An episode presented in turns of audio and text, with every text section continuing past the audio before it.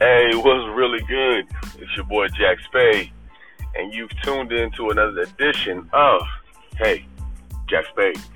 On this episode, you might have guessed it, this is another Ball is Life episode. Uh, and we're going to talk about hmm, there's always room for Melo. Yes, sir.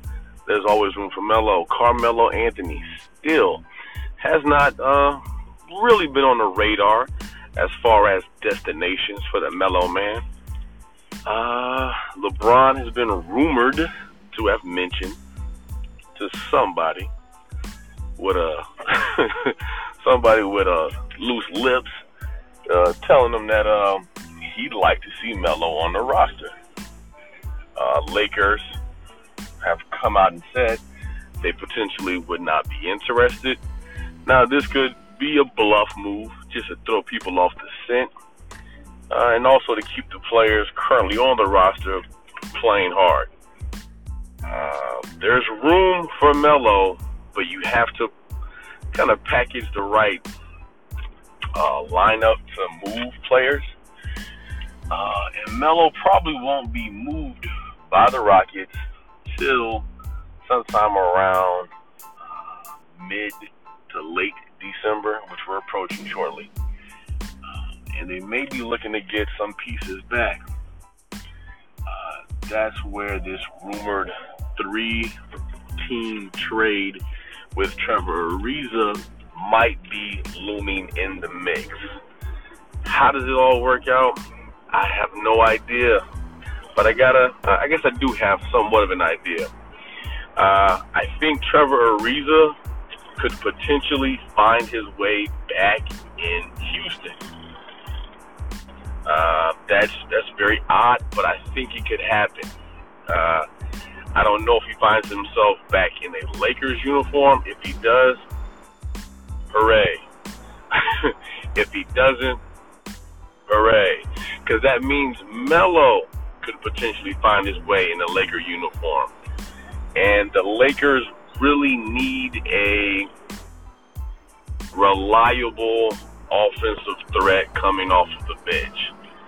Uh, Lance can make him dance, but Lance is not the most reliable offensive threat.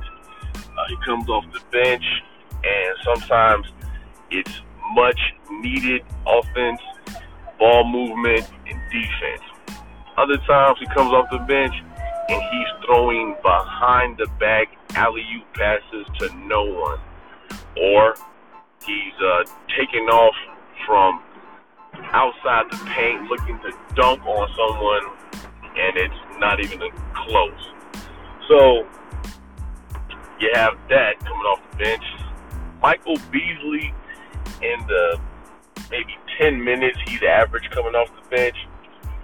I uh, haven't been impressed Be Easy. Uh, doesn't look like the same guy you once saw playing in the league. So I don't know exactly what the future holds for him in a Laker uniform.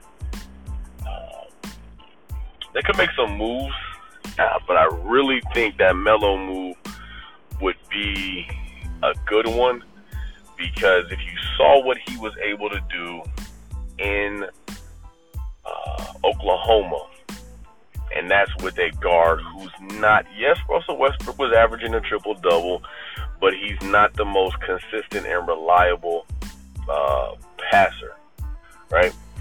You put Melo on a lineup with the Lakers, you got pass heavy guys, right? You got LeBron who's looking to pass. You got Alonzo Ball who's looking to pass. Alonzo Ball looks to pass so much he forces some passes that are like, come on, bro, just lay the ball up. So you put a guy like Melo who has never seen a bad shot a day in his life on a team of guys who are willing passers, I think it changes the game. Uh, which is why I was never a fan of him going to Houston in the first place. Uh, him and D'Antoni is like, that's not a good mix, man. That's not a good mix. They just don't get along. They just don't get along, right? Uh, And then Chris Paul and James Harden are amazing at what they do as far as creating shots for themselves.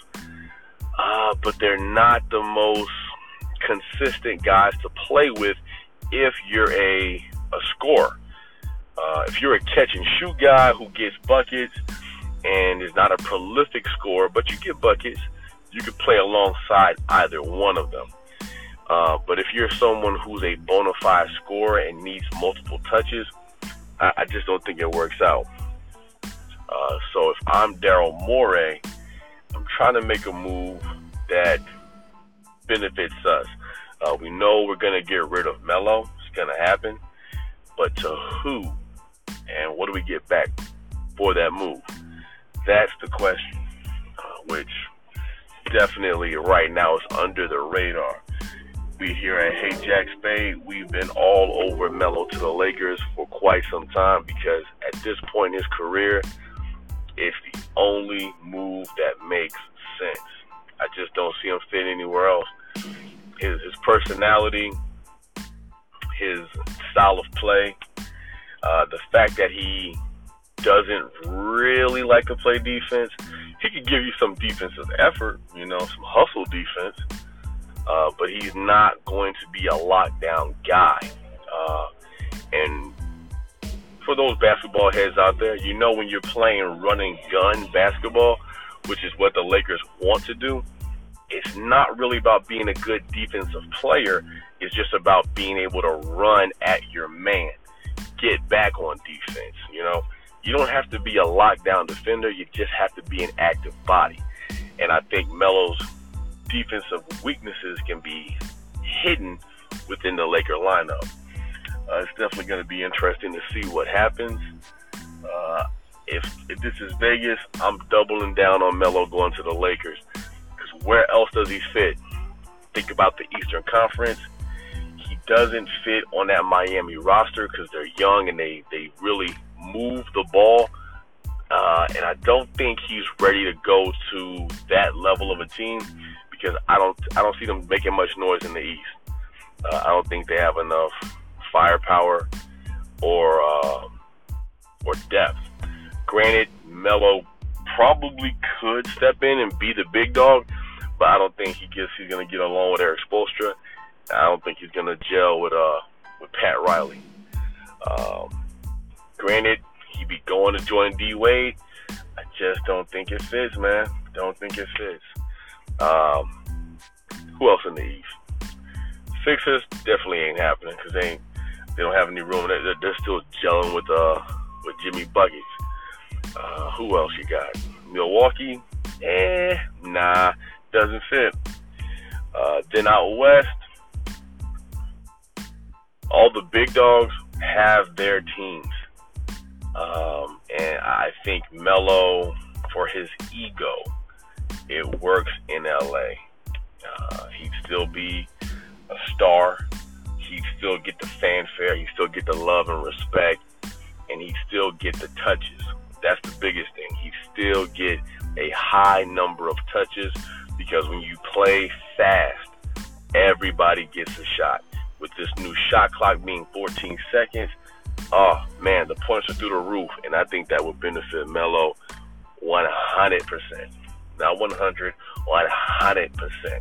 So uh, definitely, definitely looking forward to that move, to that piece falling into place. And if the Lakers can get Melo without losing any of their young core talent, like that would be amazing. That would be amazing because you still would have Brandon Ingram you still have Rajon Rondo as a guard who's they're right now currently not playing. I know Rondo's not part of the young talent. I got a little um, sidetracked, but he's a part of the the bigger picture, and he's a guy who can't shoot, can't really uh, get buckets himself, more of a facilitator. So you bring in Melo without losing too much. I think that's an awesome move uh, for the Lakers, and it makes them extremely competitive uh, because then you can legitimately have LeBron sit down and not expend so much energy. Uh, I think you can cut his minutes to 30 minutes a game. uh, and that's crucial minutes. He plays the first quarter. He plays, you know, a couple minutes in the second. He plays a few in the third, and then six minutes to the end of the game. He's in the fourth, and he's making it happen. His tank's full, and he's not having to, to really overexert himself. It's a smart move, but we'll see what happens. All right, this is your boy Jack Spade. I'm out. But before I go, once again, check us out. We're available on all platforms that you listen to podcasts on. So check it out, search for it. Hey, Jack Spade. Tell a friend to tell a friend to tell a friend to tag somebody and holler at me. Got any ideas for the show? Hit me up at heyjackspade at AOL.com. I'm out.